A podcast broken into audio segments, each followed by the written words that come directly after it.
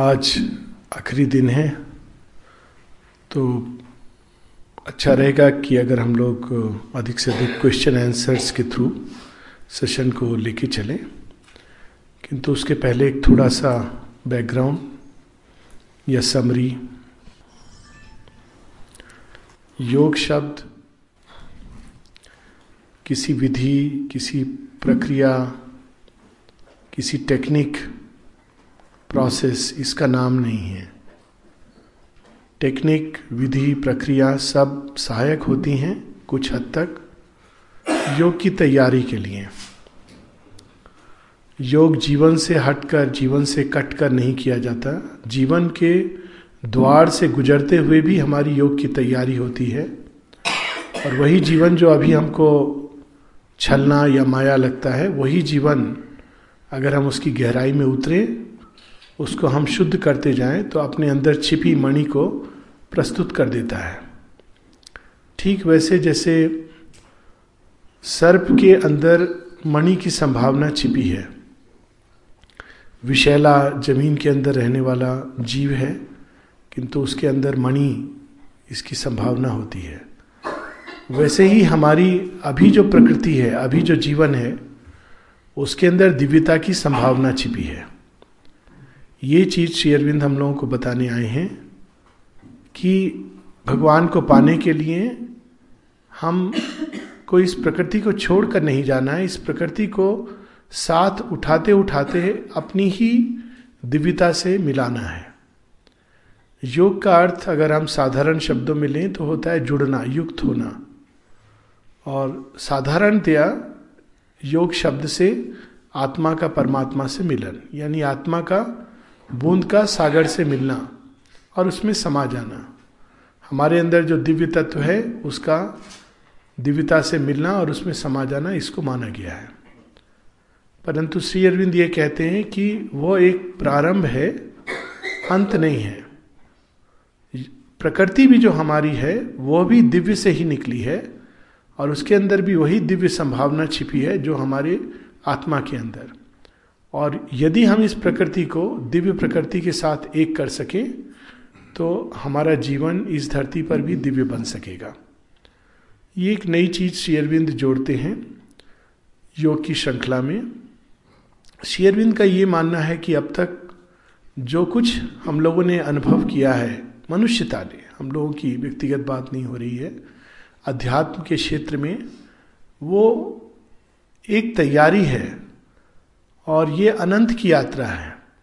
भगवान का अंतिम अनुभव मनुष्य को अभी नहीं हुआ है। Yes to go further and further ये बात श्री अरविंद किसी लॉजिकल कोई तार्किक आधार पे नहीं कह रहे। तार्किक आधार पे भी ये बात सटीक उतरती है, क्योंकि ये सच है कि अभी मनुष्य अपूर्ण है, विकास क्रम जारी है तो जैसे जैसे वो विकसित होगा, वो भगवान को और नए ढंग से देखेगा, प्राप्त करेगा। अगर हम देखें कुछ समय पूर्व मनुष्य की भगवान के प्रति धारणा और आज के बच्चे की भगवान के प्रति धारणा तो वो बदलती है, क्योंकि विकास के साथ साथ हमारी अवधारणाएँ बदलती हैं, हमारे अनुभव बदलते हैं। भगवान एक ही है, किंतु अनेकों अनेक रास्ते जुड़ते जाते हैं, जो हमको आगे ले जाते हैं। परंतु श्री अरविंद इसको मात्र तर्क के आधार पर नहीं कह रहे। श्री अरविंद का दर्शन उनके साक्षात अनुभव से निकला है। और उस अनुभव के आधार पर ये कह रहे हैं। इसीलिए श्री अरविंद के जीवन को हम लोग दो या तीन भाग में एक प्रकार से देख सकते हैं। पहला भाग जो पांडिचेरी आने के पहले का हिस्सा है और इसके ऊपर बड़ी सुंदर एक पुस्तक है Sri Aurobindo his life unique, Rishabh Chand के द्वारा लिखी गई। वो मुख्यतः फोकस करती है शेयरविंद के उस भाग पर जीवन के जो 1910 के पहले का भाग है। और जैसा कि हम लोग जानते हैं कि शेयरविंद मेधावी अत्यधिक मेधावी थे। एक मनुष्य के रूप में भी एक बहुत ही, जिसको कहा जाए कि नोबल हर तरह से।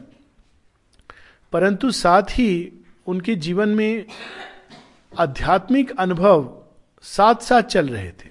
It was just going along with his external development और इन कई अनुभवों में से कुछ जो प्रमुख हुए हैं, वो हैं, उनके जैसे ही उन्होंने भारत भूमि पर अपने चरण रखे तो ही experienced a vast calm descend upon him वो भारत माता का उनके लिए गिफ्ट था। बड़ौदा में उनके कई एक्सपीरियंसेस हुए। कई महीनों वो प्राणायाम करते थे छः से आठ घंटे। और as a result of that a free flow of poetry उनके अंदर काव्य की संभावना बहुत पोइट्री फ्लो करती थी 200-300 लाइन इस तरह से फ्लो करने लगी थी। क्रिएटिविटी उनकी बढ़ी, उनके केशों में एक, बाल में एक लस्टर आ गई थी और खूब ऊर्जा अनुभव करते थे। परंतु श्री अरविंद इसको आध्यात्मिक एक्सपीरियंस में नहीं मानते। वो कहते हैं कि ये अच्छा होता है, हमारे हमारे करण उपकरण, हमारी प्रकृति को थोड़ा सा अपग्रेड करने के लिए। किंतु उसके आगे ये नहीं जाता। श्री अरविंद को स्पॉन्टेनियस काली के मंदिर में जाकर नर्मदा करनाली में काली का दर्शन होता है, जब वो खड़े होते हैं काली माता की मूर्ति के सामने, जिस पर उन्होंने बड़ी सुंदर कविता लिखी है, दी स्टोन गॉडेस।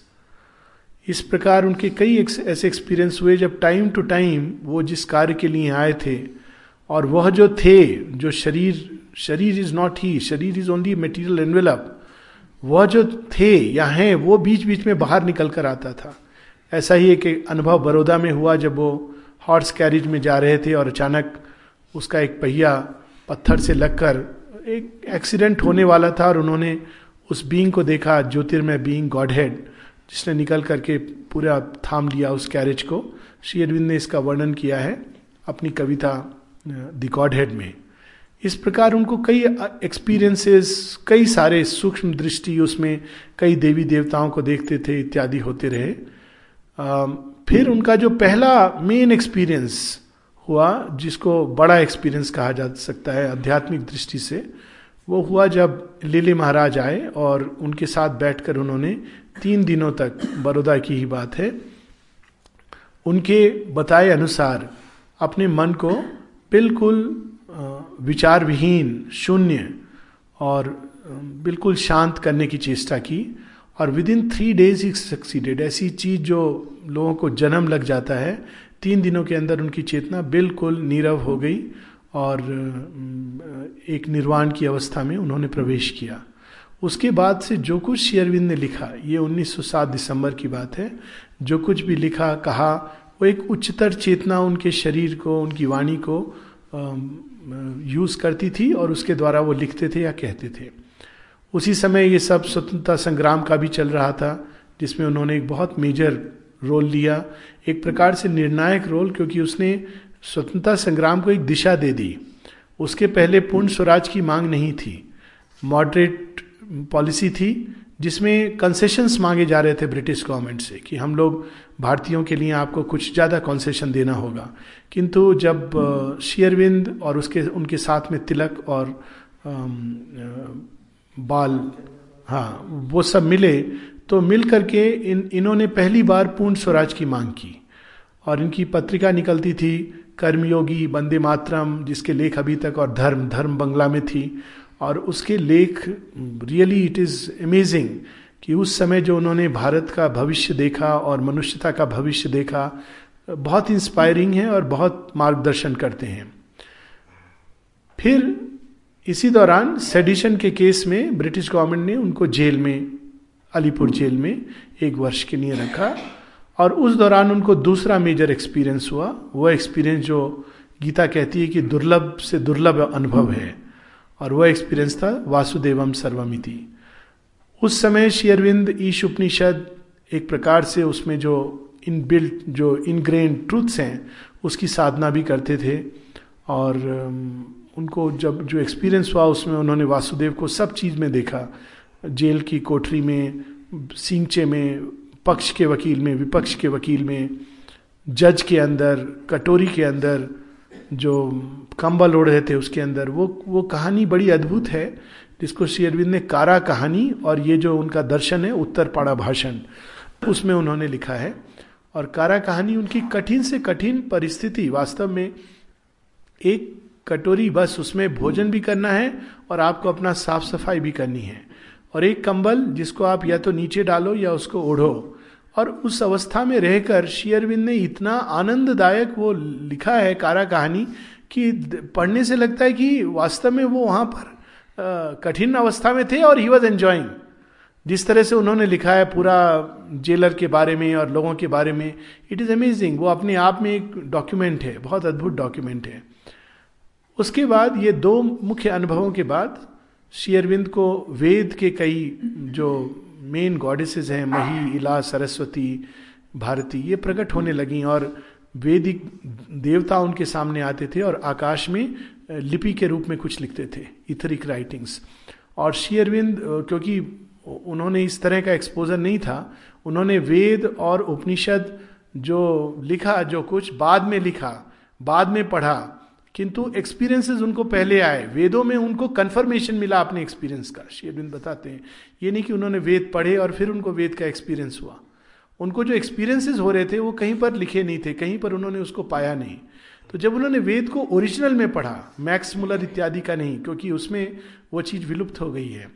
जब उन्होंने ओरिजिनल में वेद पढ़ा, तब उन्होंने देखा कि, अरे, ये तो सारे एक्सपीरियंसेस मुझे हो रहे हैं। और उसमें कई बड़ी इंटरेस्टिंग चीज़ें हैं। शेयरविंद कहते हैं कि Shri Krishna gave me a new Nirukta to interpret the Vedas अब वो क्या उनका श्री कृष्ण के साथ उस समय संबंध जुड़ा कि उन्होंने उनके हाथ में गीता रख दी, उसकी स्ट्रेंथ उनके अंदर एंटर करती है। और गीता के सार को आत्मसात करते हैं। और इसके साथ वेद की ऋचाएँ उस समय श्री अरविंद बहुत अधिक इस इन अनुभवों में आगे बढ़ते रहे। और जो बाहर के लोग उनसे मिलते थे, उनको लगता तो था कि कुछ हो रहा है, लेकिन क्या हो रहा है वो ठीक से समझ नहीं पाते थे। मोतीलाल रॉय ने एक बार उनसे पूछा कि आप घंटों इस तरह बैठते हैं, कोई नहीं जानता, क्या करते रहते हैं, क्या देखते हैं? तो उन्होंने कहा, मैं वो वेदिक गॉड्स एंड गॉडेसेस आकर के मुझे कुछ कहना चाहते हैं और मैं उसको समझने की चेष्टा करता हूँ। तो इस प्रकार से उनके अनुभव एक बिल्कुल नई लाइन में जाने शुरू हुए। पूरे पुराना जो योग था उसको रिकवर किया उन्होंने और उसके बाद उनको पर ब्रह्म का थर्ड मेजर एक्सपीरियंस हुआ, जिसको शेयरविंद उनकी एक कविता है पर ब्रह्मन उसमें डॉक्यूमेंट करते हैं। It is the highest experience that anyone can ever have अब उस एक्सपीरियंस के बाद प्रश्न उठता है कि शेयरविंद फिर क्या कर रहे थे? उसके बाद अब और कुछ करने की आवश्यकता ही नहीं होती है। उनको ये सब ज्ञान अब केवल बांटना था लोगों में। परंतु शेयरविंद इससे भी संतुष्ट नहीं है। ये एक्सपीरियंसेस मनुष्य को हो चुके हैं अब तक। किंतु श्री अरविंद ये देखते थे, उन्होंने ये देखा कि ये एक्सपीरियंस उनको तो हालाँकि सहज स्वाभाविक हुए किंतु मनुष्य को इन एक्सपीरियंसेस के लिए कुछ क्रियाएँ करनी पड़ती हैं एक विशेष प्रकार की प्रोसेस करनी पड़ती है। ये मनुष्य के लिए सहज सुलभ नहीं है और ये एक्सपीरियंस उसकी प्रकृति पर छाप तो छोड़ते हैं किंतु उसकी मूल प्रकृति मनुष्य की ही रहती है। वो उसकी प्रकृति को चेंज नहीं करते। तो अंदर में कुछ इस प्रकार की चीज़ है कि आप आ, अंदर में तो बड़े सुंदर एक्सपीरियंस ले रहे हो लेकिन जैसे ही बाहर स्टेप आउट करते हो तो उसी जगत से मिलते हो। बिल्कुल ठीक भारतवर्ष में कि जब आदमी घर के अंदर जाता है तो एसी स्विच ऑन कर लेता है, सारी सुख सुविधाएँ हैं, बाहर निकलता है तो उसको वही सामना करना पड़ता है उसी हीट का, उसी डस्ट का, उसी करप्शन का जो उस घर में नहीं है। तो योगियों की टेंडेंसी रही कि इस कारण की और अधिक हम अंदर विड्रॉ करते रहे, क्योंकि बाहर जाने से जो डिफरेंस है वो बहुत अधिक था। और, बिल्कुल इसको हम इसी इसी कंपैरिजन से ले लें कि जो लोग अंदर बाहर दोनों में कोई अंतर नहीं है, यानी अंदर भी झोपड़ी में है और एसी वगैरह नहीं है, गर्मी है तो बाहर भी उनके लिए ठीक है, अंदर भी ठीक है। लेकिन जब एक बार आप अंदर में सुख सुविधाएँ देखने लगते हो तो बाहर जाना कठिन होता है, और भी अधिक कठिन हो जाता है। तो कुछ यही अवस्था योगियों की होती रही कि अंदर में जब वो उस एक्सपीरियंस को करते थे तो प्रकृति बिल्कुल भिन्न होती थी। तो वो अगर समाज में आते भी थे तो एक सीमित दायरे में सीमित काम करने के लिए, क्योंकि प्रकृति उसको सपोर्ट नहीं करती है। और अगर अल्टीमेट एक्सपीरियंस चाहिए था तो वो विड्रॉ कर जाते थे। ये भारतवर्ष में भी और अन्य अन्य जगह भी योग साधना की ये प्रोसेस रही। शेयरविंद चाहते थे कि यह सब कुछ जो दिव्यता का अनुभव है, ये मनुष्य के लिए सहज, सुलभ, स्वाभाविक हो। हम जन्म लें तो हमारे श्वास के साथ हम भगवान का नाम लें। वाई नॉट हम जन्म लें, आँखें खुलें तो हम संसार का वो नहीं देखें रियलिटी जो हमको, हमारी इंद्रियाँ दिखाती है, परंतु सहज सहज स्वाभाविक रूप से भगवान को देखें और उसके पीछे छिपे सारे शक्तियों के खेल को देखें, इस बाहरी खेल खेल के पीछे। तो कितना सुंदर होगा। उसके बाद सारी पीड़ा का दंश, दुख का दंश नेचुरली ही चला जाएगा, क्योंकि हमारा फ़िज़िकल बॉडी एट्यून रहेगा भगवान के प्रति। अभी ये एट्यून नहीं है, ये तो एकदम ऑब्सक्योर है। हमारे अंदर देही जो छिपा है उसको कहा जाता है कि वो शुभ्र है, सुंदर है, पवित्र है, किंतु देह उसको ट्रांसमिट नहीं करता है। ये तो अभी उसको छिपाता है, ढकता है। शालीग्राम की तरह वो हमारे अंदर छिपा है, मिट्टी के अंदर। किंतु कितना अच्छा हो अगर ये देह यष्टि सब कुछ इतना अधिक चेंज हो जाए कि जन्म से ही, जैसे जन्म से कुछ चीज़ें हमारे अंदर प्रकृति में आती हैं, सोचना, विचार it is natural to man उसको सिखाना नहीं पड़ता। लेकिन पशु के लिए कठिन है। मैथमेटिक्स की फैकल्टी थोड़ा सा आपने ट्रेन किया और ये चीज़ें आ जाती हैं लैंग्वेज अपने आप आ जाती हैं। लेकिन आप गधे को बोलना नहीं सिखा सकते। वो है नहीं उसके अंदर। वो पॉसिबिलिटी ही नहीं है। तो जैसे मनुष्य के अंदर बोलने की संभावना जन्म से है, किंतु जानवर के अंदर नहीं है, वैसे ही मनुष्य को अगर भगवान को पाना है तो वो हालाँकि एक संभावना के रूप में है, लेकिन बहुत लंबा रास्ता है। अगर जन्म के साथ ही हमारे अंदर जो दिव्यता है, वो स्वतः ही प्रस्फुटित हो जाए तो कितना सुंदर रहे तो इस दिशा में शेयरविंद ने एक नया शोध प्रारंभ किया, आध्यात्मिक शोध, जिसको उन्होंने अपने रिकॉर्ड्स ऑफ़ योगा में भी लिखा है, और आगे बढ़ते बढ़ते उन्होंने ये देखा कि इसका कारण ये है, एक, अब तक जितने भी हमारे भगवान के एक्सपीरियंसेस हुए हैं, वे सब एक पर्दे के थ्रू हुए हैं। अब वो पर्दा हल्का हो सकता है या पर्दा मोटा हो सकता है, उस पर्दे के थ्रू हमने भगवान को देखा है। और इस पर्दे को शेयरविंद कहते हैं ओवर माइंड कॉन्शियसनेस उस पर्दे के थ्रू हम जब भगवान को देखते हैं तो हम देखते तो हैं उनको, लेकिन वो टोटल ट्रूथ नहीं देखते, एक दूरी से देखते हैं। और फिर जब हम अपना श्वास त्यागते हैं तो हम अपने आप को उसमें पूरी तरह डाल देते हैं। तो पहली चीज़ तो शेयरविंद की डिस्कवरी में ये थी कि देर इज़ ए लिड और वो लिट हल्का होता जाता है, उसके थ्रू हम देखते हैं। दूसरी चीज़ उन्होंने देखा कि अधिकांशता जिसको हम कहते हैं कि भगवान का दर्शन या भगवान को भगवान का अनुभव, ये एक पार्शियल किसी एक एस्पेक्ट को या किसी एक पक्ष को हम भगवान का देखते हैं और टोटलिटी को नहीं देख पाते। ये दूसरी चीज़ उन्होंने एक्सपीरियंस की कि हम भगवान की समग्रता, जिसको गीता में कहा गया समग्र माम, वो हम नहीं जान पाते, इसलिए हम जीवन और भगवान जगत और भगवान इसमें भेद कर देते हैं। परंतु समग्र माम का अर्थ ये होता है कि भगवान हर चीज़ के अंदर है और हर चीज़ में समाये, हर चीज़ में कार्यरत है। तीसरी चीज़ उन्होंने ये देखी कि ये जो प्रकृति हमारी है, ये एक छाया है उस उच्चतर परा प्रकृति की, जो उस पार भगवान के साथ स्वतः ही रहती है, जिसको हम कहते हैं भगवान ईश्वर की शक्ति। ईश्वर की शक्ति में कोई फॉल्ट नहीं होता। It is a faultless action उसके अंदर नॉलेज भी फॉल्टलेस होती है। हर, हम लोग देवी देवताओं के साथ भी शक्तियों को देखते हैं, किंतु हम कहते हैं परमेश्वर, परमेश्वरी। तो ईश्वर की जो शक्ति है, जिसको भारतीय परंपरा में अदिति, माँ अदिति, उनके अंदर कोई एरर नहीं होता, उनके अंदर कोई सीमा नहीं होती, वो अनंत हैं। ठीक, भगवान की ही तरह अनंत हैं सर्व सक्षम हैं, सर्वज्ञ हैं। तो अगर वह शक्ति मनुष्य धारण कर सके, उसी शक्ति को तो वो ना केवल भगवान को मानेगा या जानेगा, परंतु भगवान जैसा बन सकता है। अभी हम लोअर प्रकृति की ऊर्जा से चलते हैं और ये ऊर्जा हमको चलाने के लिए काम क्रोध का घी डालती है।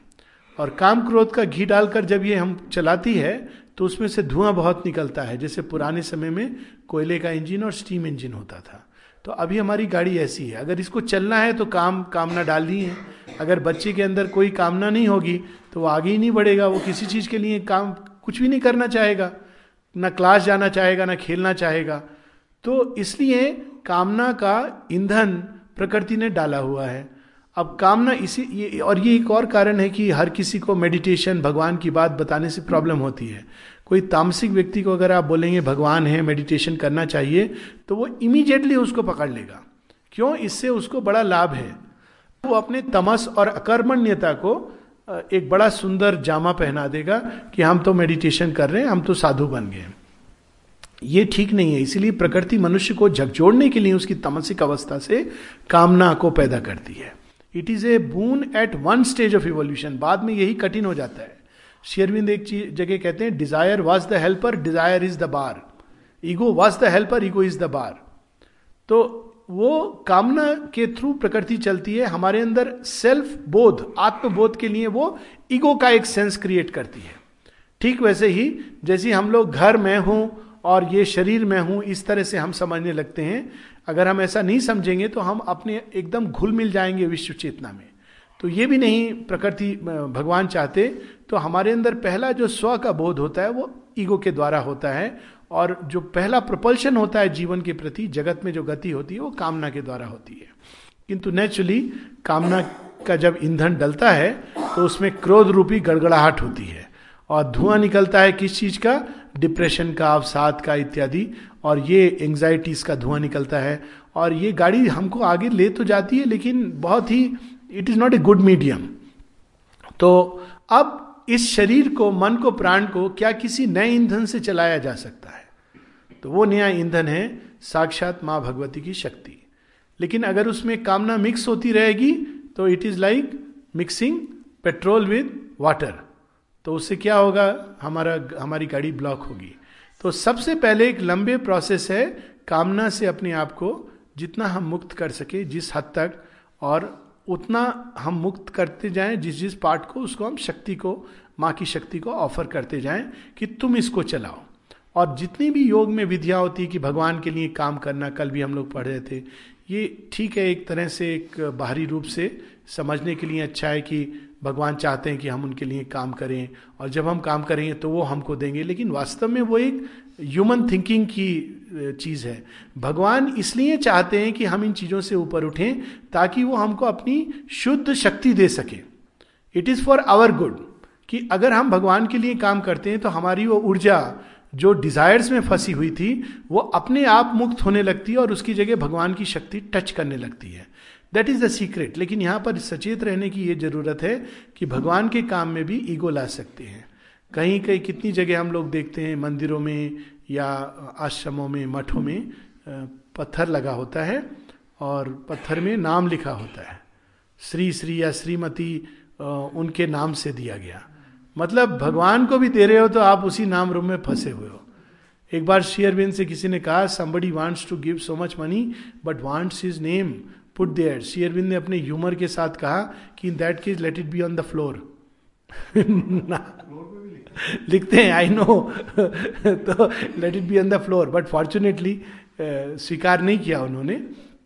इस तरह की ऑफरिंग वो स्वीकार नहीं करते थे. एक बार और किसी ने ऑफरिंग दी, साथ में पाँच हज़ार का चेक साथ में उस समय की बात है. लिखा, मैं चाहता हूँ कि ये ये गौशाला में, ये यहाँ इस तरह से उपयोग किया जाए.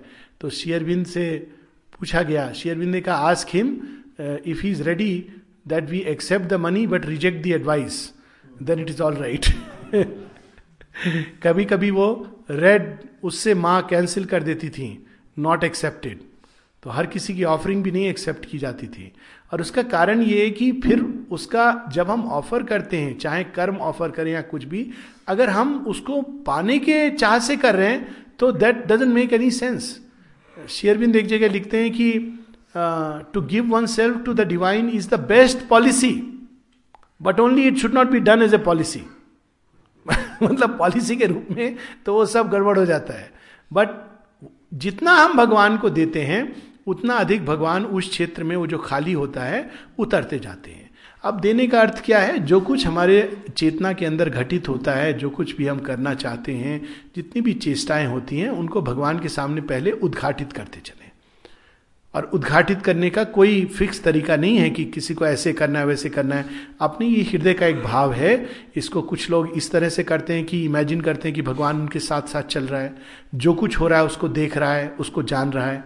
छोटी सी कहानी है कि उदार पिंटो आश्रम में थे और काफ़ी उन्होंने काम किया शेयरविंद का। उनका नाम कुछ और था, लेकिन माँ ने उनका नाम दिया था। शेयरविंद ने नाम दिया था उदार। और उसका मतलब ही बताया था नोबल नोबल हार्टेड जेनरस तो उदार ने एक बार 20 वर्ष के बाद पूछा माता जी मेरी प्रगति के बारे में कुछ बताइए, कैसी चल रही है?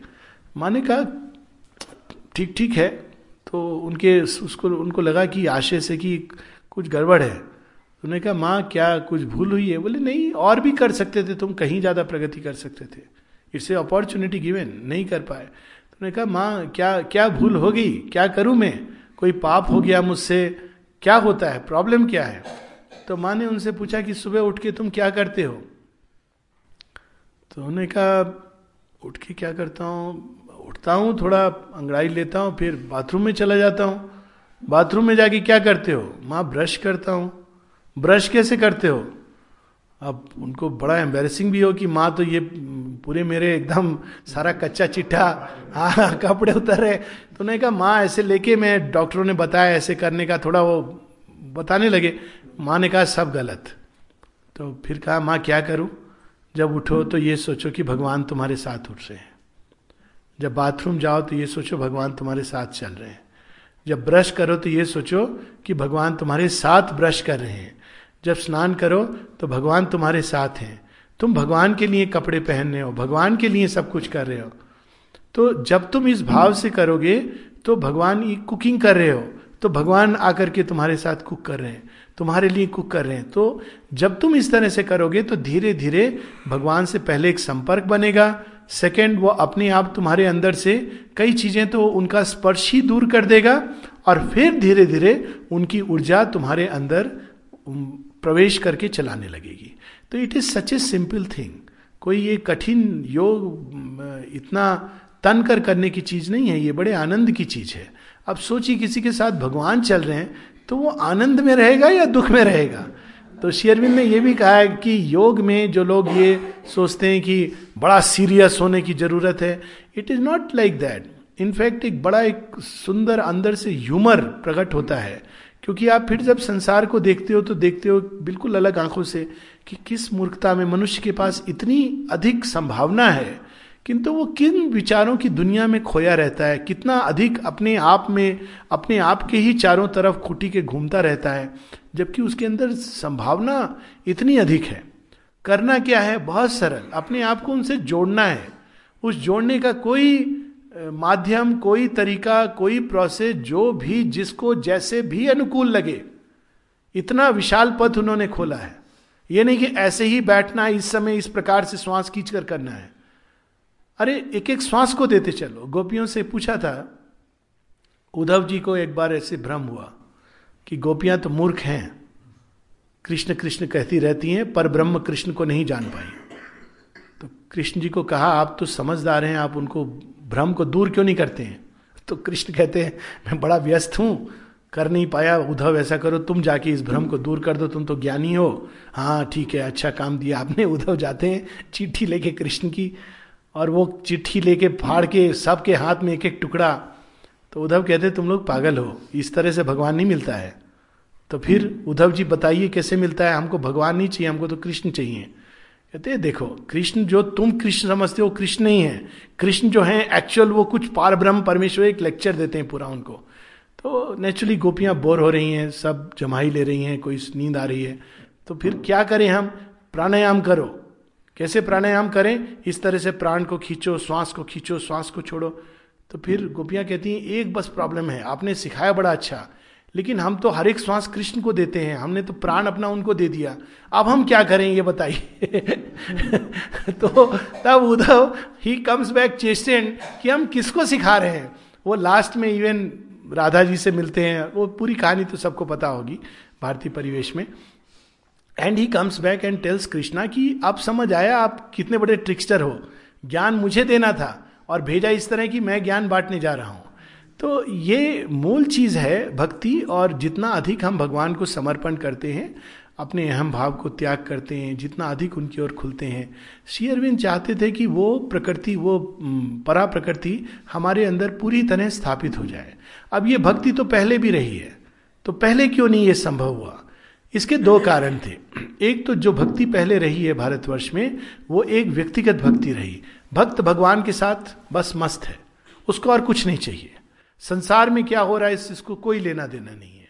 भक्त भी वही करने लगा जो सन्यासी करता था कि अपने को विड्रॉ कर लेता था अल्टीमेटली और अपनी एक्सटेसी में रहता था, एक मंदिर में या किसी अपने उन्होंने उसने देवालय बना लिया और उसमें भगवान के साथ एक्सटेसी में है। It's a great realisation but it is still an imperfect bhakti Sri Aurobindo कहते हैं, इस भक्ति को संपूर्ण बनाओ। भगवान केवल तुम्हारे हृदय में वास नहीं कर रहे हैं, भगवान सर्व प्राणी के हृदय में वास वास कर रहे हैं। वो केवल तुमको आनंद देने के लिए नहीं है, वो सृष्टि के उत्थान के में भी लगे हुए हैं। तो यदि तुम भगवान के सच्चे भक्त हो तो तुमको सीवरेज पाइप के अंदर भी उतर करके सफ़ाई करने में दोष नहीं होना चाहिए, क्योंकि उसमें भी भगवान है। अपनी भक्ति को सर्वांगीण बनाओ। शेरविंद इसको कहते हैं इंटीग्रल भक्ति। हर चीज़ में भक्ति। और गीता से ये चीज़ काफ़ी मेल खाती है। दूसरी, दूसरा कारण यह था कि इंटेग्रल भक्ति अगर हम करें भी, जिसकी झलक हमको गीता में मिलती है तो भी उस परा प्रकृति को धरती पर एस्टेब्लिश ही नहीं किया गया था। तो जब तक वो एस्टेब्लिश नहीं होती है, तब तक आप उसको धारण नहीं कर सकते हो। कोई चीज़ है ही नहीं, जो आपके फ्रेम में है ही नहीं। तो रियलाइजेशन एक सीमा पर पहुंचकर रुक जाएगा। तो वो एस्टेब्लिश करने का काम तो केवल माशी अरविंद का था, क्योंकि उसको कोई मनुष्य नहीं कर सकता। मनुष्य को भक्ति करनी है, इंटेग्रल भक्ति करनी है, समर्पण करना है, खुलना है।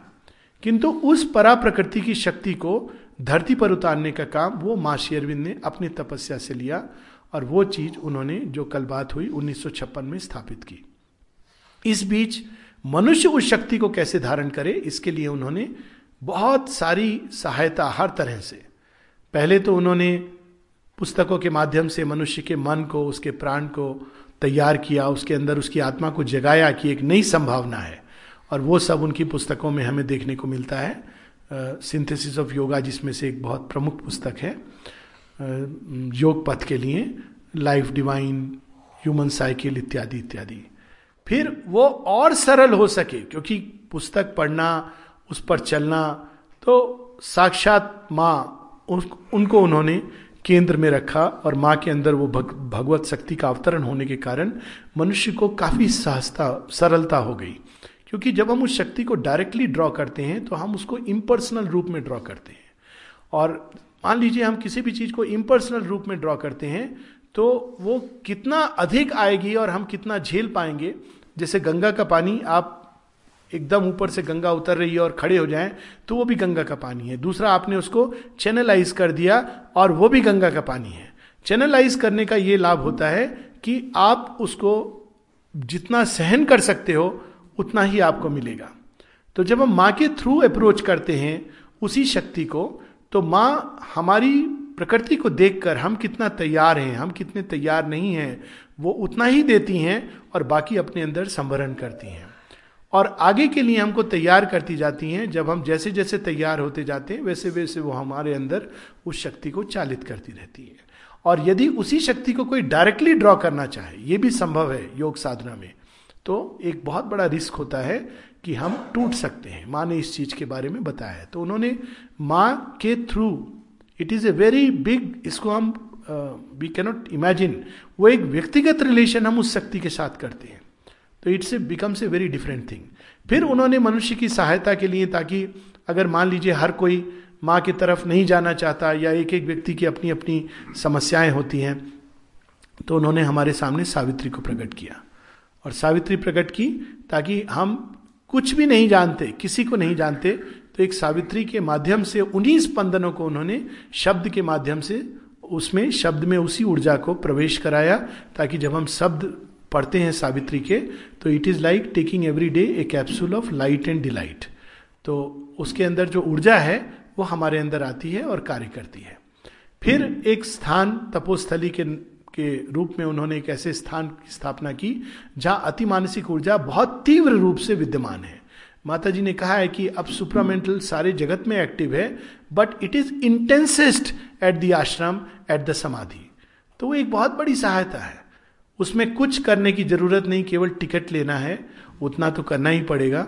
आ, कोई पंडा नहीं कोई स्पेशल दर्शन नहीं कोई आपको कमिटमेंट नहीं देना है कोई ये नहीं कहना है कि हम अच्छा हम दस हज़ार रुपये देंगे तो समाधि के पास आपको पहले जाने को मिलेगा। कुछ भी नहीं है। आप जाइए और वहाँ अपनी अपनी कैपेसिटी के अनुसार उसमें नहाइए रिसीव करिए। तो it is such a beautiful place they have created इसके आगे उन्होंने और शेयरविंद सोसाइटी ताकि लोग जुड़ सके।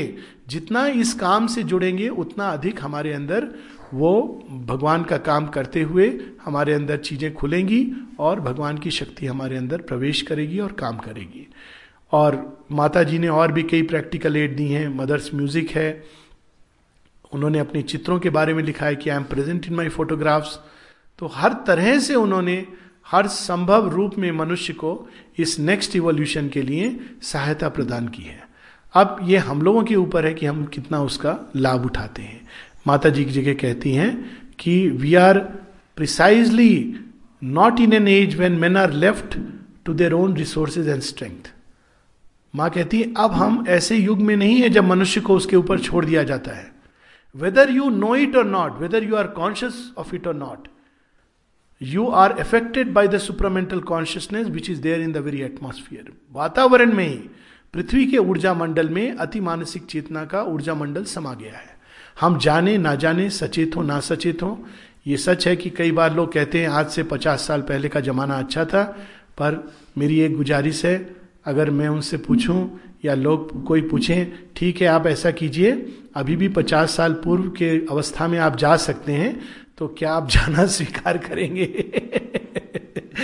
सब कुछ पचास साल पूर्व जैसा including the way we live और जो हमारे परस्पर संबंध हैं पुरुष स्त्री के घर गृहस्थी में are we ready to do that तो नेचुरली वर्ल्ड हैज़ चेंज्ड हाँ कोई तैयार नहीं होगा। इट हैज़ चेंज लॉट चाहे ठीक है, उसमें मिक्सचर होते हैं, अभी परफेक्ट वर्ल्ड नहीं है, लेकिन इट इज़ इम्प्रूविंग हम एक बहुत स्वतंत्र जगत में श्वास ले रहे हैं, जिसकी हम कल्पना भी नहीं कर सकते, जहाँ सबको समान अधिकार मिल रहे हैं, हर किसी के लिए संभावना खुल रही है।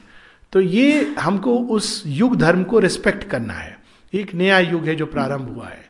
और इस युग को शेयरविंद कहते हैं दी अवर ऑफ़ गॉड माँ कहती है we are living in one of those hour of God when the old basis are shaken जो कुछ भी हम जिसको पुराना सच जिसको हम समझते थे और पुराना आधार जीवन का, सच नहीं, सच तो सनातन है, आधार जो पुराना था जीवन का, वो सब हिल गया है और उसकी जगह एक नया आधार सामने आ रहा है और मनुष्य को वो चाहे ना चाहे, वो नहीं भूमि पे प्रवेश करना ही होगा। पुराना आधार, हम चाहे कितना भी कह लें, अहंकार का आधार था। कभी कभी इतना गंदा था कि अगर उस पर हम ध्यान से दृष्टि डालें तो मन काँप उठता है। लड़की सोलह की हो गई, शादी करा दो, नहीं तो भाग जाएगी।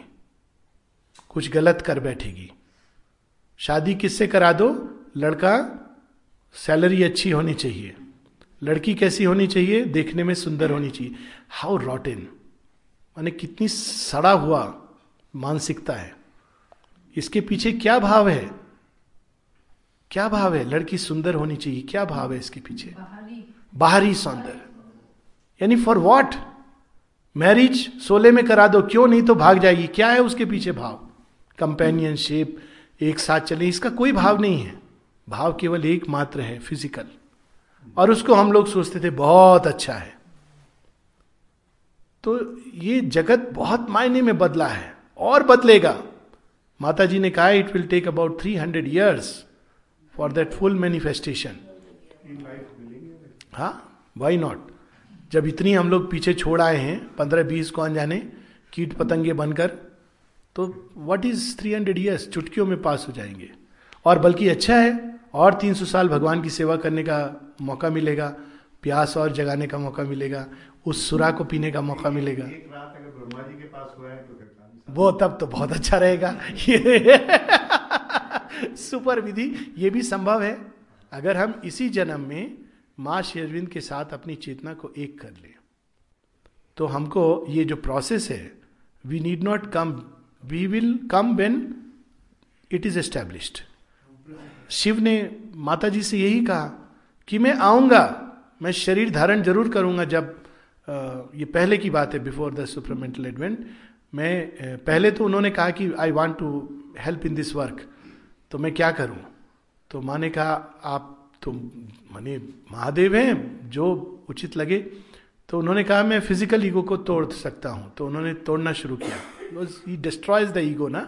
तो फ़िज़िकल ईगो बहुत बड़ा बेरियर है। तो share when came to know he was in is deep meditation and he says no not yet तो माँ बताती हैं एवरीथिंग ज्वाइंट अगेन ये एक इनर एक्सपीरियंस है। क्योंकि वो मनुष्य अगर अभी टूट गया तो वो ना जाने क्या होगा, वो बिखर जाएगा पूरी तरह।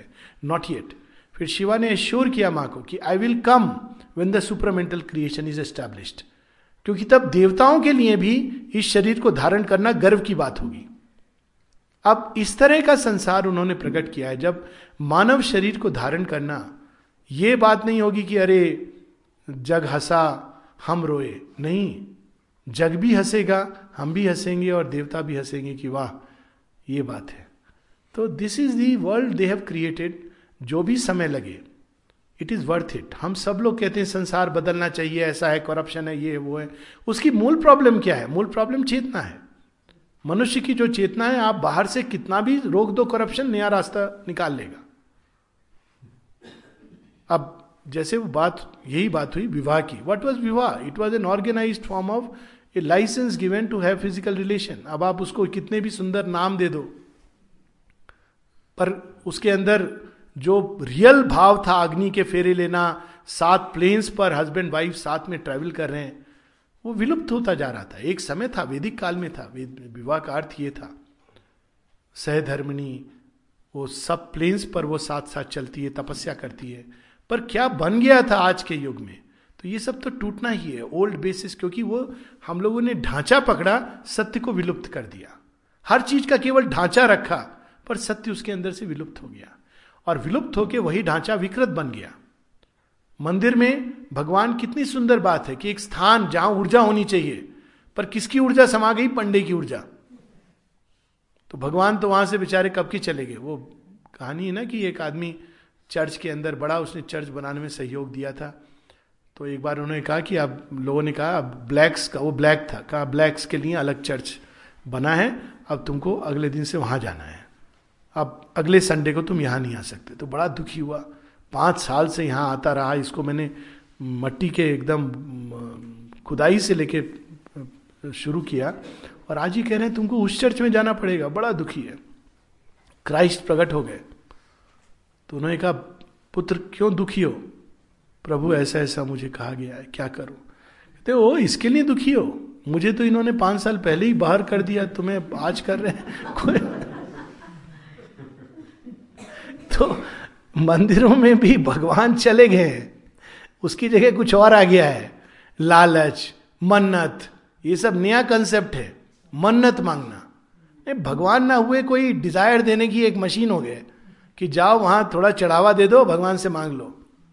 जो चाहे मांग लो। अब वो बेचारे is helplessly bound to give you ये क्या भारतवर्ष का अध्यात्म कितना अधिक गिर गया है? मतलब रियली देख के लगता है, कहाँ एक ऐसी सभ्यता जिसमें लोग मृत्यु को चैलेंज करते थे कि तुमने ये विधान मेरे लिए बनाया I don't accept it I will change it तपोबल के द्वारा, तपोबल के द्वारा वो पृथ्वी को रोक देते थे।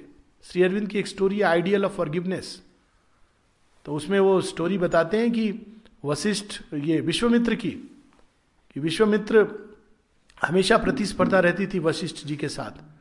और वशिष्ठ के उन्होंने पुत्रों को भी मार डाला था। किंतु वशिष्ठ फिर भी उनको फॉरगिव करते हैं। तो एक बार विश्वमित्र अपनी शक्ति का जो गुमान होता है तो वो चाहते हैं कि मुझे अल्टीमेट पावर मिले। हाँ ब्रह्म ज्ञान, ब्रह्म ऋषि बन जाऊँ। तो कहते हैं, लेकिन अभी तुम्हारे पास क्या पावर है? भगवान कहते हैं कि, अभी तुम क्या कर सकते हो? पहले ये तो बताओ, क्या कर सकता हूँ? तो तुम बोलो, कोई चीज़ मैं कर दूँगा। पृथ्वी को रोक सकते हो? अगर मैं शीशनाग कहते मैं अपने फन से हटा दूँ तुम भगवान के पास पहले जाने के पहले मिस से तो टैकल करो। कहते हैं हाँ मैं अपने तपोबल से पृथ्वी को रोक सकता हूँ गिरने से। तो शेषनाग कहते हैं, लो, ये गई पृथ्वी। तो विश्वमित्र ध्यान करते अपनी सारी तपोबल लगा देते हैं पृथ्वी नहीं रुकती। तो कहते ये तो बड़ा संकट हो गया। अच्छा तुमने और भी कुछ, जो कुछ भी संचय किया हो इधर उधर लोगों को दिया हो, जो अच्छा किया हो, वो सब बल लगा दो। वो सब लगा देते हैं, फिर भी नहीं रुकती। तो फिर शेषना कहते अच्छा तुमने क्या किसी ब्रह्म ऋषि की संगति में कुछ क्षण बिताए हैं? हाँ हाँ हाँ कहते हैं लोग वशिष्ठ ब्रह्म ऋषि हैं। मैं नहीं मानता, लेकिन मैंने कुछ क्षण बिताए हैं उनके साथ। उस पुण्य को तुम अर्पित करो। तो जैसे कहते, करते पृथ्वी रुक जाती है। ये हमारी सभ्यता है। जहाँ लोगों के अंदर इतना तेज, इतना तपस, निर्भय, निडर होकर किसी चीज़ का भय नहीं करते थे। अब हर चीज़ का भय समाया हुआ है। मृत्यु का भय, रोग का भय, कुछ खोने का भय, बच्चे का भय, बहू का भय, सास का भय इज़ दिस इंडिया। तो उसको जागृत करने के लिए शेयरविंद एक बिल्कुल नया मंत्र और एक बिल्कुल नया योग। इंडिया क्या है? योग बल से बनाई हुई भूमि है। एक ज्योग्राफिकल भूमि का नाम नहीं है। ये योग बल, तपोबल द्वारा प्रकट की हुई भूमि है। और अब इसमें एक नई तपस्या योग का एक नया अध्याय श्री अरविंद जोड़ने आए हैं। तो जितनी भी प्रॉब्लम्स हम देखते हैं, इनका अल्टीमेट सॉल्यूशन वही है। जब इंडिया अपने आध्यात्मिक ऊर्जा से नीचे गिरता है तो प्रॉब्लम्स आती हैं। वरना उस चेतना ऊर्जा के क्षेत्र में अगर सच में हमारे अंदर आध्यात्मिक ऊर्जा सच में होती तो ये चीज़ें अपने आप खत्म हो जाती। वो आध्यात्मिक ऊर्जा में इतना तेज होता है कहा जाता है कि ऋषि मुनियों के जो ओरिजिनली उनके क्षेत्र में जाकर के होस्टाइल थॉट्स नहीं आते थे लोगों के अंदर। तो we have to once again capture that original truth that original power and add to it the new consciousness which mother and Shurbindu है ब्रॉट अप ऑन अर्थ यही वास्तव में हमारा अल्टीमेट रेडिकल रेमेडी है। शॉर्ट ऑफ़ इट हम patch work करते रहेंगे। वो एक अलग बात है। गवर्नमेंट बदलती रहेंगी, सिस्टम बदलते रहेंगे, डेमोक्रेसी, ये क्रेसी, वो क्रेसी, और हम ये बदलते रहेंगे, एक इज्म को रिप्लेस करेंगे, एक मत की जगह दूसरा मत, एक देवता से दूसरा देवता।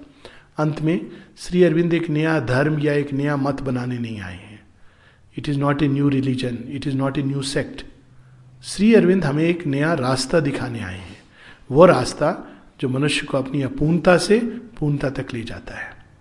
वो हमें चाहिए या नहीं चाहिए ये निर्णय हम सबको स्वयं करना है। ये अरविंदो जी माता जी और नया युग बना रहे शिव जी भी जन्म यहाँ पर जन्म लेंगे और सब ये इतने बड़े कॉन्टिनेंट में इंडिया इतना सा है बाकी तो पूरा विश्व है। तो इतने से इससे क्या पूरे देश का वर्ल्ड का उद्धार हो हम्म। क्योंकि और जगह तो कहीं हाँ, बिल्कुल। तो सबसे पहली चीज़ है कि कोई भी नई ऊर्जा एक स्थान पे अपने आप को एस्टेब्लिश करती है। जैसे ट्रॉम्बे में हमारा न्यूक्लियर रिएक्टर है तो वो ऊर्जा को जनरेट करने का प्रमुख क्षेत्र है। अब नेचुरली अगर आपने ट्रॉम्बे में तो सब कुछ कर दिया, लेकिन बाकी जगह वो ऊर्जा कैसे? ऊर्जा तो उस इतनी कैपेबल है कि पूरे विश्व का को दे दे। मान लीजिए एक ऐसा रिएक्टर आपने बनाया जो सब कुछ पूरे विश्व को दे सकती है। लेकिन अब नेक्स्ट लेवल पर क्या करना है? आपको हर एक जगह ऐसे पावर ट्रांसफार्मर्स लगाने हैं ताकि वहाँ पर इस ऊर्जा को लाया जा सके। थर्ड लेवल पे आपको क्या करना है कि वायरिंग ले करनी है जिससे वो वायरिंग से वो जगह जगह पहुँच सके। फोर्थ लेवल पे वो पावर ट्रांसफार्मर घर घर में जाकर के देंगे।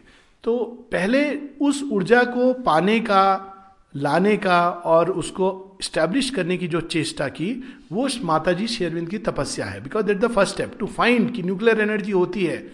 एक एक वैज्ञानिक अपने आप को एक लेबोरेटरी में बंद कर देता है। अक्सर लोग शेयरविंद के विड्रॉल को नहीं समझ पाए। परंतु उनका विड्रॉल इसलिए था कि वो उस नई शक्ति को लाना चाह रहे थे, ताकि वो धरती पे एक्टिवेट हो सके। तो जैसे एक वैज्ञानिक अपने आप को एक लेबोरेटरी में बंद करके प्रयोग करता है तो उन्होंने किया। फिर जो सीमित मानवता पर प्रयोग किए, उसको सहन कर पाएँगे कि नहीं? हमारे पास वैसे वायर्स हैं कि नहीं? हम एक मॉडल मॉडल के रूप में उन्होंने आश्रम को तैयार किया, जहाँ ये पहला एक्सपेरिमेंट हुआ। और जब उन्होंने देखा कि yes this experiment by and large will be successful there are all kind of possibilities क्योंकि it's a very powerful energy if I may use a very scientific term though it's a wrong term to use पर जब जैसे जैसे हुआ, तब उन्होंने शेयरविन society और ओविल और कई लोग अपनी अपनी प्रेरणा से स्टडी सर्किल और या कुछ भी ना कर रहा हो एक एक घर के अंदर, ऐसे ऐसे पावर सेंटर्स ये अपने आप स्टैब्लिश होंगे। और वो हो रहा है। अगर हम देखें आश्रम उस समय और धीरे धीरे भारतवर्ष में, और ये एक बार भारतवर्ष में ये ऊर्जा बहुत अच्छी तरह संग्रहित हो जाएगी। ये मॉडल पूरा फैल जाएगा पावर ट्रांसफॉर्मर्स लाइनिंग ले होगी घरों घरों में तो फिर वो नेक्स्ट स्टेप पर वर्ल्ड में फैलेगी। So it is a step wise process और ये काम चल रहा है, लोग आते हैं पूरे विश्व से इंटरेक्ट करके, रशिया में मैं गया हूँ, मैं पूरे विश्व में गया हूँ actually and I have seen कि ये ये जो भूख जगी है लोगों के अंदर, वो अब किसी और चीज़ से सेटिस्फाई नहीं हो रही है। And they want the complete truth वो जो अब तक हम उनको आंसर देते रहे, उससे वो सेटिस्फाई नहीं हो रहे। ना मेटीरियल साइंस के आंसर से, ना स्पिरिचुअल साइंस के आंसर से। तो ऐसे लोगों में ये भूख उनको धीरे धीरे ला रही है। अब नेचुरल है, जब आपको बहुत भूख लगी है तो आप, ये एक बेसिक रूल है कि अगर आपको बहुत अच्छा खाना पता है कि बन रहा है और भूख बहुत लगी है तो बीच में कुछ मत खाओ। ये तो भूख मर जाएगी। परंतु बीच में इतने सारे लोग आ गए हैं अभी फ़ील्ड प्लेयर्स तो लोगों की भूख थोड़ी डाइवर्ट हो जाती है। भूख अल्टीमेटली इसी की है। जब 90 परसेंट लोग धरती का कल्याण चाहते हैं, धरती का ट्रांसफॉर्मेशन चाहते हैं और पूर्णता की तलाश में है। लेकिन अच्छा चलो वो राजभोग तो पता नहीं कब मिलेगा, थोड़ा सा चनाचूर खा लो। चनाचूर में कोई बुराई नहीं है। तो चनाचूर वो जो स्पिरिचुअल बाईपाथ्स स्पिरिचुअल बाइलेंस हम चले जाते हैं बट डजेंट मैटर थोड़ी देर के लिए हमारी शुदा को शांत करेगा बट इवेंचुअली मनुष्य के अंदर पूर्णता की प्यास है, क्योंकि पूर्ण उसके अंदर समाया है। तो sooner or later humanity will come in an increasing number already ये प्रोसेस मैंने देखी। रशिया में तो मैं बहुत अमेज हुआ। आई वॉज़ रियली सरप्राइज़ इतना सुंदर ढंग से उन्होंने माँ शेरविंद को ग्रहण किया है और um, उनके अंदर जो मिस्टिक टच है। इवन इन अमेरिका यूरोप में उतनी ओपनिंग नहीं है परंतु अमेरिका और रशिया में बहुत सुंदर ओपनिंग हो रही है और हर साल कॉन्फ्रेंस होती है उनकी जिसमें कई सारे लोग आते हैं। तो people are turning and seeking अब एक एक व्यक्ति जो ऐसा बनेगा वो और दस के लिए एक डायनामो। लेकिन यहाँ पर कोई उसको मैकेनिकली नहीं किया जाता। ये नहीं होता कि कोई ये नहीं कहता कि अच्छा अब तुम परसेप्टर बन गए हो, तुम लोगों को इनिशिएट करो या एक स्पेशल कोर्स नहीं। ये एक स्वतः स्पॉन्टेनियस डिवाइन शक्ति के द्वारा तैयार की जाने वाली चीज़ है। कौन, कब, कहाँ तैयार हो रहा है to become a power transformer we don't know और वो जैसे जैसे तैयार होता है, वो अपने अनुसार जो आवश्यकता उस क्षेत्र की, उस ऊर्जा को डालने का काम करता है। ऐसा व्यक्ति अपने जीने मात्र से उस ऊर्जा का एक सेंटर बन जाता है। माता जी से एक बार किसी ने कहा था कि यदि मैं कोई कुछ ना कर रहा हूँ, माने का एक आदमी जिसके अंदर स्पिरिचुअल कॉन्शियसनेस है, वो कुछ ना भी कर रहा हो तो he becomes a receiver and transmitter of these forces तो हमारे लिए मुख्य चीज़ है कि हम उसको जीने की चेष्टा करें और जो संसार में कैसे फैलेगा surely the divine will do it क्योंकि उन्होंने जब ये प्रोजेक्ट लिया है तो उनको पता है कि क्या क्या कठिनाई है। शेरविन से इस पर बहुत सारे पत्र व्यवहार किया है लोगों ने। और उन्होंने इसी शब्दों में उत्तर दिया। जब उनसे पूछा गया आप सुपर माइंड को लाने की चेष्टा करें इत्यादि इत्यादि तो शेरविंद कहते हैं तुम लोग कैसे इग्नोर म्यूसेज हो? कैसे तुम लोग अज्ञान मूर्खता भरी बातें करते हो आ, आ, अपने डिसाइपल्स को? क्योंकि वो इतने साल से कहते तुम लोग सोचते हो कि सुपर माइंड को मैं टेल से पकड़ के खींच लूँगा और वो यहाँ आ जाएगा? कहते हैं, मुझे यहाँ वायरिंग ले डाउन करनी है, ट्रांसमीटर्स बनाने हैं, ट्रांसफॉर्मर्स तैयार करने हैं, ताकि जब वो उतरे तो पूरी सृष्टि फ्लैश एंड फिनिश ना हो जाए because it's such a power माता जी ने इस पर बहुत सचेत किया, जब एक समय बंगाल में बहुत प्रॉब्लम चल रही थी तो एक किसी ने आकर के माँ से कहा, माँ, शेरविन तो बंगाल से हैं मतलब लोगों की सीमित सोच जो होती है। तो ये सब प्रॉब्लम तो माँ ने कहा कि सी, अभी ट्रुथ का समय आ गया है and whether you are this or that ये फ़र्क नहीं पड़ता है, आपको ट्रुथ के अनुसार चलना है। तो डिसाइपल ने माँ से कहा, पर माँ, आप तो हो ना? माँ कहती, पर मैंने चार्ज अब सुपरमेंटल ट्रुथ कॉन्शियसनेस को दे दिया है। तो वो फिर जिस प्रकार से ले जाएगी, वो ट्रुथ कॉन्शियसनेस है कंपेल करेगी ट्रुथ के लिए। अब इसके प्रभाव देखिए ऑलरेडी स्पष्ट हो रहे means prime president of America prime minister of India is not safe you cannot hide things आप छिपा नहीं सकते हो। अब वो कौन क्या इंस्ट्रूमेंट बन रहा है, ये भगवान बना रहा है? आप छिपा नहीं सकते हो क्योंकि ट्रुथ की एक, ये एज है। और एक जगह माँ, मा कहती हैं कि हम एक ऐसे एज में प्रवेश कर रहे हैं कि कोई ऐसी चीज़ ना करो जो तुम पब्लिकली ना कर सकते हो क्योंकि कोई चीज़ छिपी नहीं रह सकती। We are entering that age और ऑलरेडी देखिए वी हैव एंटर्ड तो ये भगवान अभी तो कूड़ा करकट सफ़ाई पुराना जो जगत है उसको तोड़ना फोड़ना कर रहे हैं। चीन की तो नहीं पर पाकिस्तान की बड़ी इंटरेस्टिंग आपको स्टोरी सुनाता हूँ। ये प्रयास शुरू हो गया है। और एक समय almost I was also to go to Pakistan किंतु उस समय वीसा नहीं हुआ। ऐसे लोग हैं जो ओपन हो गए माँ शेरविंद के प्रति और सूफिज़म के प्रति स्पिरिचुअलिटी की तरफ़ तरफ़। और एक बड़ी इंटरेस्टिंग स्टोरी है रियल स्टोरी है। एक मैं चार पाँच मुस्लिम्स एंड पाकिस्तानियों को स्वयं जानता हूँ। उनमें से एक तो बहुत ही अद्भुत वो लेडी की डेथ हो गई अभी, यंग एज में। उसका नाम था नेहदिया समीन। नेड के नाम से कहते थे हम सब लोग। और भाई मुझे भैया बुलाती थी और बहुत ही अच्छा उसका ओपनिंग इतनी सुंदर हुई, उसकी कविताएँ जो उन्होंने लिखी है, माँ शेरविंद के प्रति जो एक्सपीरियंसेस हुए हैं उसको। और वो एक्सपीरियंस कर रही थी कि गीता अर्जुन की तरह मैं तेरा यंत्र बनूं। इस प्रकार से उसने कृष्ण को संबोधित करके और और बिल्कुल प्रॉपर पाकिस्तानी मुस्लिम मतलब I am not talking of any, और उसके फादर काफ़ी अच्छी पोजीशन में थे फिर उसके, वो वो ये विचार अपने यूनिवर्सिटी में, ब्लॉग्स में भी और लोगों में फैला रही थी कि तुम लोग ये क्यों भूल रहे हो कि तुम्हारी ओरिजिन वैदिक है? You see this is the thought that will bring because Indus valley civilisation तो वो ये विचार अपने यूनिवर्सिटी में और लोगों के बीच फैला रही थी और कई लोग एक्सेप्ट कर रहे थे। आई नो इट क्योंकि वो कम्युनिकेट करती थी और उसने वैसे पब्लिकली भी ये चीज़ें बताई हैं। और वो कहती थी और वो चाहती थी एक बार, वो भी चाहती थी कि मैं आऊँ और कुछ और भी लोग एक ग्रुप है जो ये प्रयास कर रहा है। दे ऑल्सो वॉन्टेड इस बीच में उसके मन में बहुत ही और वो आश्रम नहीं आई थी क्योंकि इतनी सारी प्रॉब्लम तो फिर उसने एक बार कहा, भैया, मैं आश्रम आना चाहती हूँ। तो मुझे स्पॉन्सर चाहिए कोई। I said all right no problem पूरा सब पेपर्स भेज दिए थे। उसी समय लीबिया में ये सब प्रॉब्लम हुई और जाना पड़ा पिता को और उसको और she died untimely death but I believe that she is destine to do this work और एक चीज़ बड़ी स्पष्ट थी, क्योंकि नेचुरली हर तरह की शक्तियाँ काम करती हैं, कि ये ट्रेमर स्टार्ट हो गए पाकिस्तान की भूमि में ये ट्रेमर स्टार्ट हो गए इवन भारत के प्रति एक प्रकार का वो 26 इलेवन एक तरफ़ है। वो डार्क फोर्सेस का जो काम है। परंतु एक बार जब क्रिकेट टीम गई थी, एक एक पॉसिबिलिटी अवेकन हो रही है लोगों के अंदर कि हमें कई चीज़ें हैं जो कॉमन हैं और हम आ सकते हैं करीब। तो ये पाकिस्तान में तो पॉसिबिलिटी शुरू हो गई है। But China yes is a very very dark space और उसका तो जब तक तिब्बत का कुछ नहीं होगा रिजोल्यूशन तब तक उसका निराकरण इट्स टोटली वो चैत्य विहीन जाती है। तो आप उसको टच करेंगे। Sitting on a volcano so or may be even otherwise there is a volcano an economic volcano it is not realising क्योंकि उसका बेस सही नहीं है। जो डेवलपमेंट हुई है चाइना की, सही बेस पर नहीं हुई है। जिस दिन कोलैप्स करेगा तो अब वो भगवान ने ज़रूर उसके लिए कुछ प्रयोजन रखा है। और अगर अभी नहीं कर रहे हैं तो इसका मतलब अभी it has to may be in the balance of forces do some work नहीं right news I know that हाँ। वो वही तो तो अमेरिका कौन सा दूध का धुला था? इसने इतना एडवर्स फोर्सेस का साथ दिया।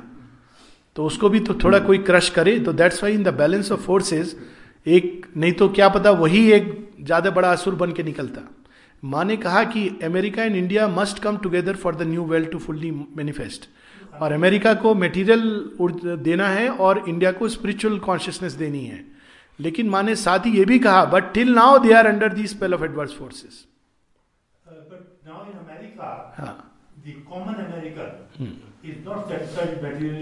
Yes.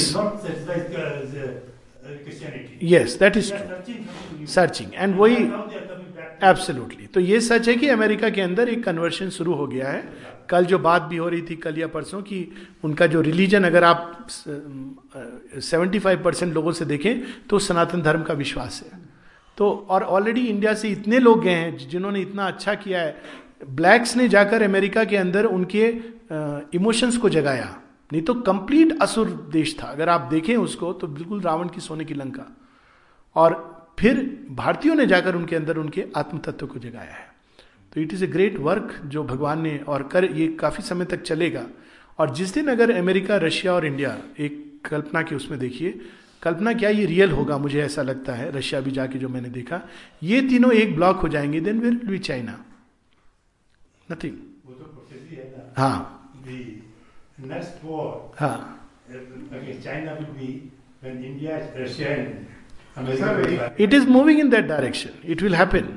एक इंस्टेंस मुझे याद आया अभी जब हमारे यहाँ ओथ सेरेमनी होती है कैपिटल हिल में टाकी वोट वाशिंगटन कैपिटल हिल में ये ओथ सेरेमनी होती तो everybody has to come and take the oath on that Bible. Mm. So one lady, she said, I will take oath on Gita. Mm. So then everybody was uh, immediately matched, what is this? Mm-hmm. So because I am related mm-hmm. with that.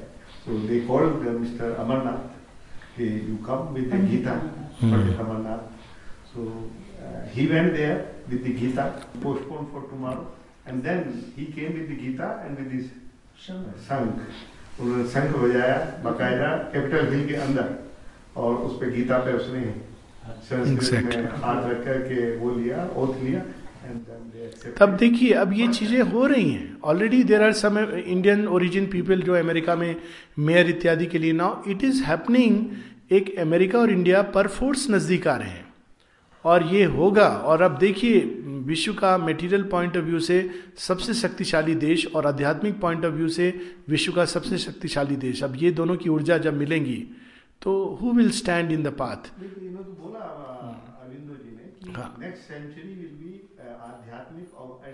हाँ take the lead पर क्योंकि material level पे उसको चाहिए एक यंत्र तो America can be a very good instrument और रशिया में भी बड़ी अच्छी अवेकनिंग हो रही है। और ये बड़े सुंदर सुंदर एक्सपीरियंसेस वहाँ, हुए हैं वहाँ के लोगों को। और ये अगर होगा तो फिर नेचुरली चाइना का जो भी इंटरनल इशू हो, बाहर से परिस्थितियाँ ऐसी हो जाएँगी कि कुछ नहीं कर सकता। कंपेल होगा चेंज होने के लिए। तो मुझे तो पूरा विश्वास है और उसी दिशा में चीज़ें जा रही हैं। और वॉट एवर अरब वर्ल्ड में भी देखिए, आप शुरू हो गया, इतना केव शुरू हो गया है। बिल्कुल क्लियर साइन है। Even in Pakistan the trend towards the recent election के बाद the trend is towards coming closer to India तो ये होगा, ये ओनली थिंग इज़ कि we have to allow time अब उन्होंने 300 वर्ष कहे मुझे तो लगता है 20 30 50 साल के अंदर हम चेंजेस देखेंगे। दिस इज़ माई फीलिंग जिस इंटेंसिटी और रैपिडिटी से अप्रत्याशित घटनाओं के थ्रू ये चेंज आ रहा है, जिनकी हम कल्पना नहीं कर सकते थे। हाँ कई चीज़ें जो बुरी हैं कभी कभी स्पिन ऑफ़ होती हैं और पुराना भी साथ साथ लगा हुआ है, परंतु वो नया जगत आ रहा है। अब देखिए, कई जगह धर्म जो टूट रहा है। अब लोग कहते हैं कि आज के बच्चे बड़े अधार्मिक हो गए। बाहर से हम देख के कहते हैं, पर अंदर से वो ज़्यादा ट्रूथफुल और ऑनेस्ट है। तो उनके अंदर एक ट्रूथ का चीज़ आ गई है। हाँ। Work is worship and they respect honesty वो ये छिपा के ये कुछ बोल रहे हो, अंदर कुछ और कर रहे हो, नहीं। जो कर रहे हैं एकदम साथ में उनके अंदर एक केयर फ्री श्वास है। इतने एंग्जाइटी में नहीं जीते जितने हम लोग जीते थे। अरे, क्या होगा? फ्यूचर में क्या होगा? एक care freedom it's a beautiful thing to observe कि इनको डर नहीं लगता कि हमारे फ्यूचर का क्या होगा। कितना एक केयर फ्री है of course there is a small section ten percent fifty fifteen percent जो इसके कारण टोटली एक गलत राह में चले जाते हैं। That's okay that is the spin off side effect of a good thing जब कोई नई चीज़ बनती है तो कुछ वेस्ट निकलता है उसमें से। पर वी हैव टू सी कि ट्रेंड क्या है? भारतवर्ष के अंदर देखिए, कितना जागृति आ रही है। 16 दिसंबर के बाद ये क्या पहले नहीं होता था? कितने रेप के इंसिडेंट्स होते थे। ब्रूटल ब्रूटल चीज़ें होती थी।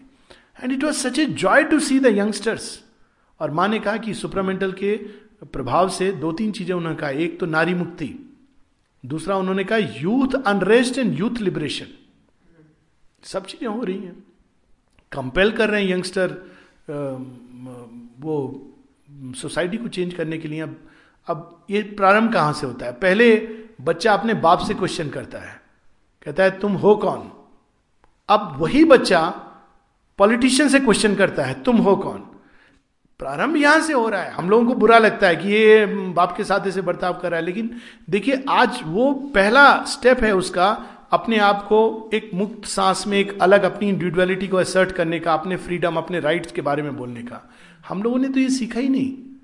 जो हम लोगों को दे देते, कूड़ा करकट उसको स्वीकार कर लेते थे।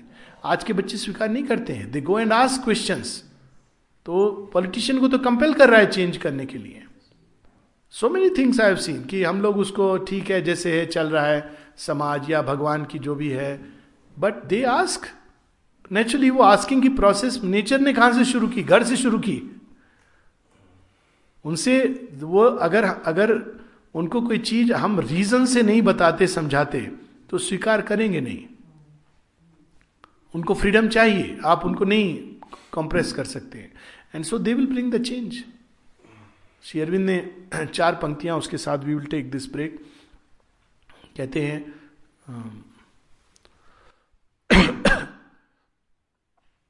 इनफैक्ट पूरी पंक्तियाँ पढ़ देता हूँ, दस पंक्तियाँ, जिसमें शेरबिन, पूरा इस नए जगत कैसे आएगा उसकी बात करते हैं।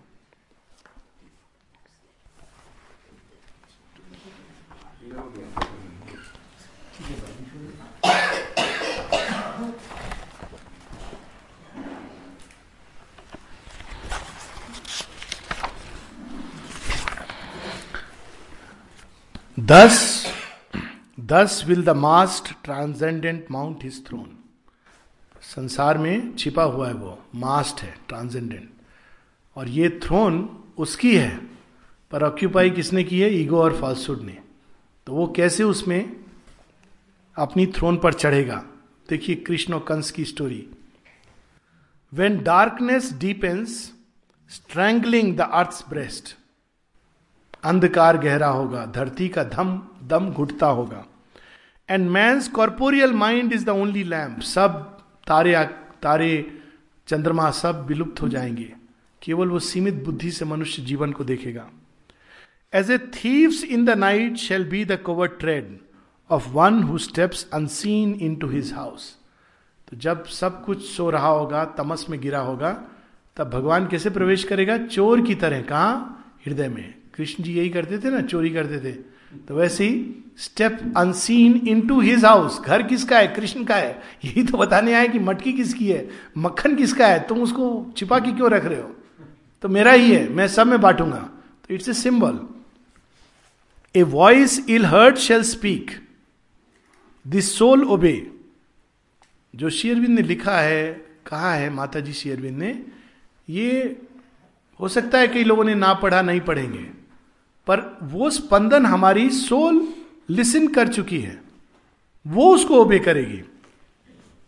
A power into mind inner chamber steal a charm and sweetness open life close doors and beauty conquer the resisting world the truth light capture nature by surprise a stealth of God compel the heart to bliss and earth grow unexpectedly divine Look at the unexpectedly unexpectedly divine. A few see see none yet understand understands.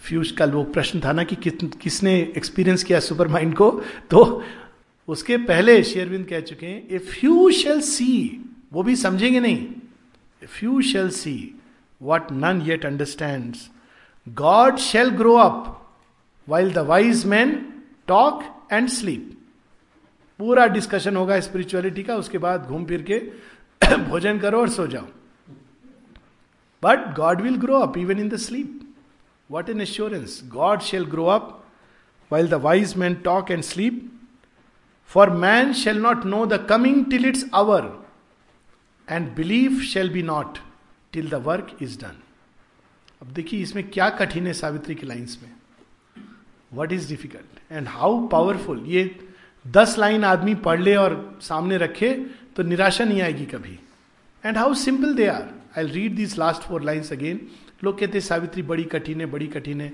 so I want to know what is difficult about this line if you shall see what none yet understand God shall grow up while the wise man talk and sleep for man shall not know the coming till its hour and believe shall be not till the work is done simple English की knowledge is enough